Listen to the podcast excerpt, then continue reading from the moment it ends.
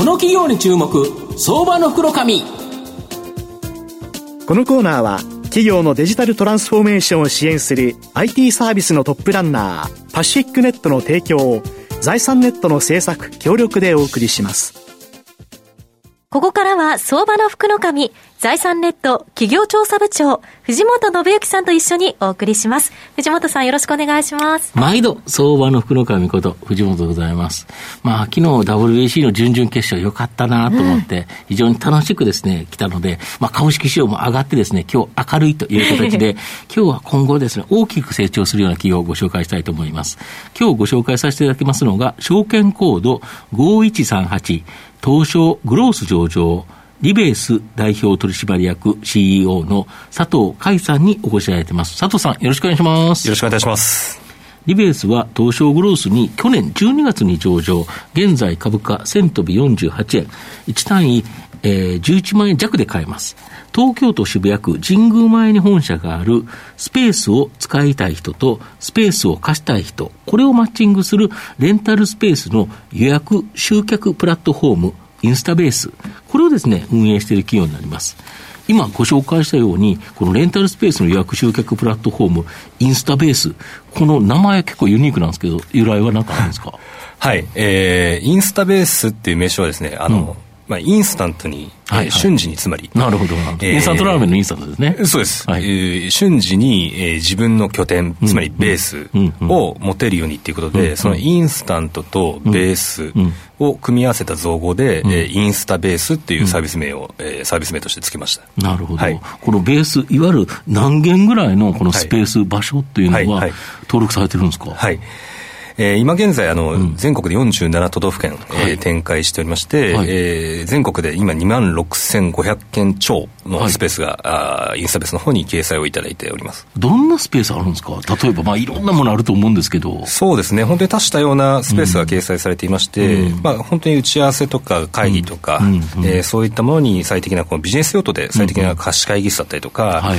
まあ、あと特にこのコロナ禍で非常に増えたのが、この駅中とかにもありますけども、はい、あのまあ、ブース型のこうワークボックスみたいな、はい、ああいったスペースもそうですし、うん、あとは各種スタジオ、撮影とか、音楽スタジオ、ダンススタジオとかですね、あとはその施術をされる方が場所を必要とされますので、そういったサロンスペースだったりとか、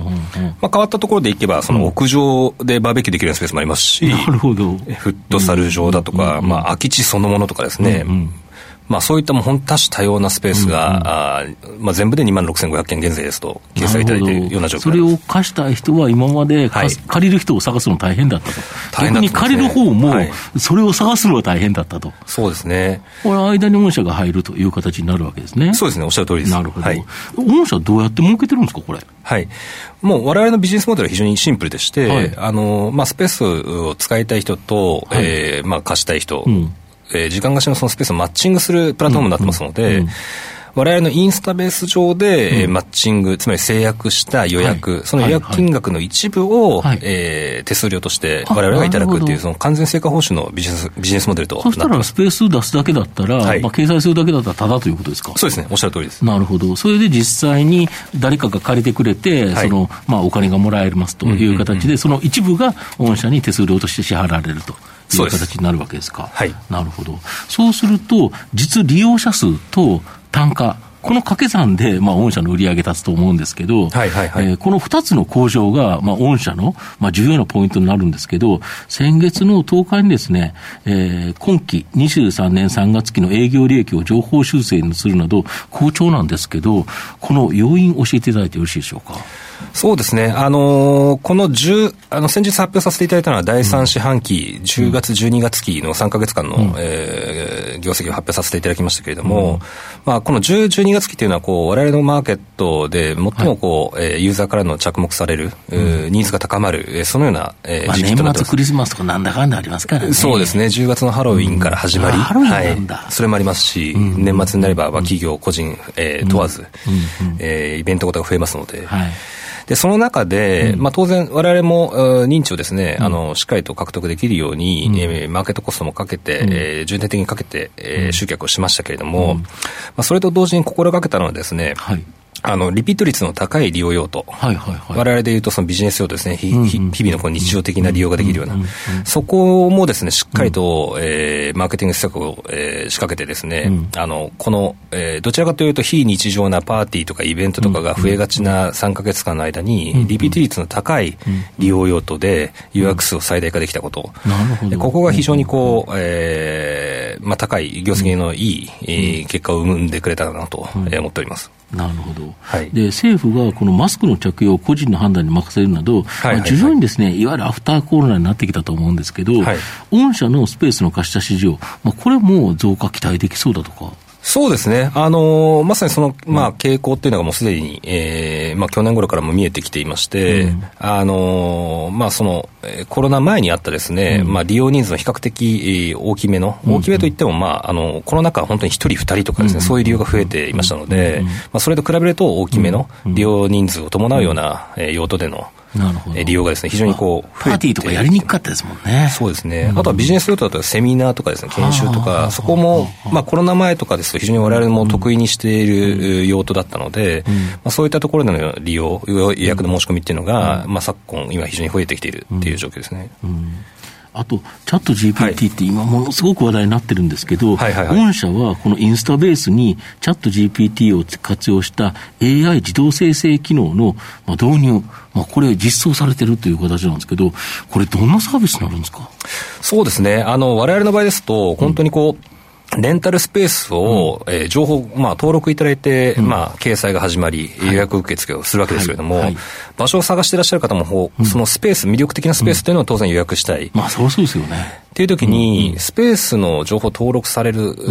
我々がの呼び方だとスペース掲載者と呼んでますけれども、はいはい。はいその一人一人の方々はですね、うん、なかなかこう、どういうふうに、どういうスペースの魅力をどういうふうに伝えればいいかっていうのは、なかなかこう考えるの大変です。難しいですよね。そうなんですよね。要は、あの、ライターの能力っていうことですもんね。そうなんですよ。うん、なので、我々が今回、あの、発表させていただいたのは、うん、まあ、我々のサービス内で、まあ、データが非常に取れてますので、はい、どういう、こう、魅力的な紹介文が、うん、えー、まあ、そのスペースに合わせてですね、うん、あの、記載されているべきかとか、そういったのはある程度、こう、見えてきてますので、まあ、そういったところをしっかりと、こう、読み込ませてですね、学習させて、えー、そのスペースの、まあ、登録いただいている内容、例えばどういう備品が登録されているかとか含めてですね、それに合わせて最適な、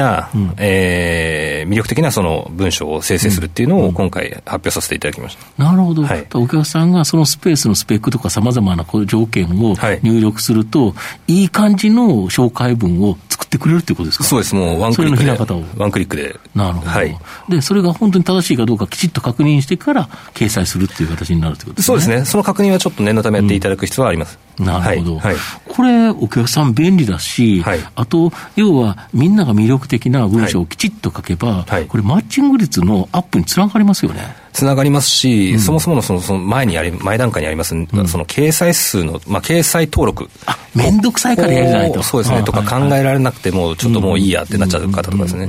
そういう方のハードルがぐぐっとこう下げられましたので、今後掲載数の増加っていうのが非常に見込めるなと思ってます。なるほど。御社の今後の成長を引っ張るもの、改めて教えていただきたいんですが。はい。えー、まあ、我々のこの既存の事業である、うん、インスタベース、えこれのビジネスモデルの、まあ、構造上、うん、あの売上を上げる上げていくためにはですね、はい、マッチング、うん、えー、スペースを使いたい人と、えー、貸したい人のマッチングが増えない限り我々がいただける、ね、はい、いただく売上もないというところで、このマッチングをいかに最大化するかっていう取り組みが、あの非常に重要に、えー、なって今までもなってきましたし、これからも重要だと思ってます。その意味では、まあ、しっかりと、まあ、一つのこのアライアンスをですね、大手企業様と組んでいくことによって、まあ、認知度も高めながら、えかつそのスペース、利便性の高いスペースをしっかりと拡充していくこと。で、その結果、えより今まで受け付けていなかった利用用途も含めてですね、新たな利用用途を開拓しっかりとしていくと。でそれが、この既存事業における非常に重要な成長ファクターになるかなと思ってます。はい。まあ、最後まとめさせていただきますと、リベースの最大の罪は、えー、最小限のリソースで最大限の結果を生み出す仕組みの構築に注力してきたことになります。まあ、データを分析し、コストを最小化して、まあ、効果を最大化してきた企業になります。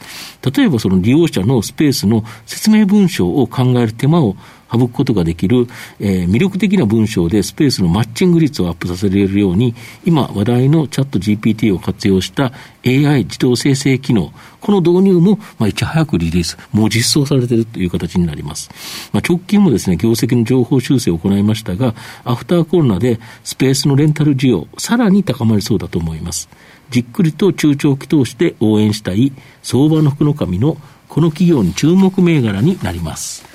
今日は証券コード5138東証グロース上場リベース代表取締役 CEO の佐藤海さんにお越しいただきました。佐藤さんありがとうございました。ありがとうございました。藤本さん今日もありがとうございました。ありがとうございました。企業のデジタルトランスフォーメーションを支援する IT サービスのトップランナー、東証スタンダード証券コード3021パシフィックネットは、パソコンの調達、設定、運用管理から、クラウドサービスの導入まで、企業のデジタルトランスフォーメーションをサブスクリプションで支援する信頼のパートナーです。取引実績1万社を超える IT サービス企業、東証スタンダード証券コード3021パシフィックネットにご注目ください。この企業に注目、相場の袋紙。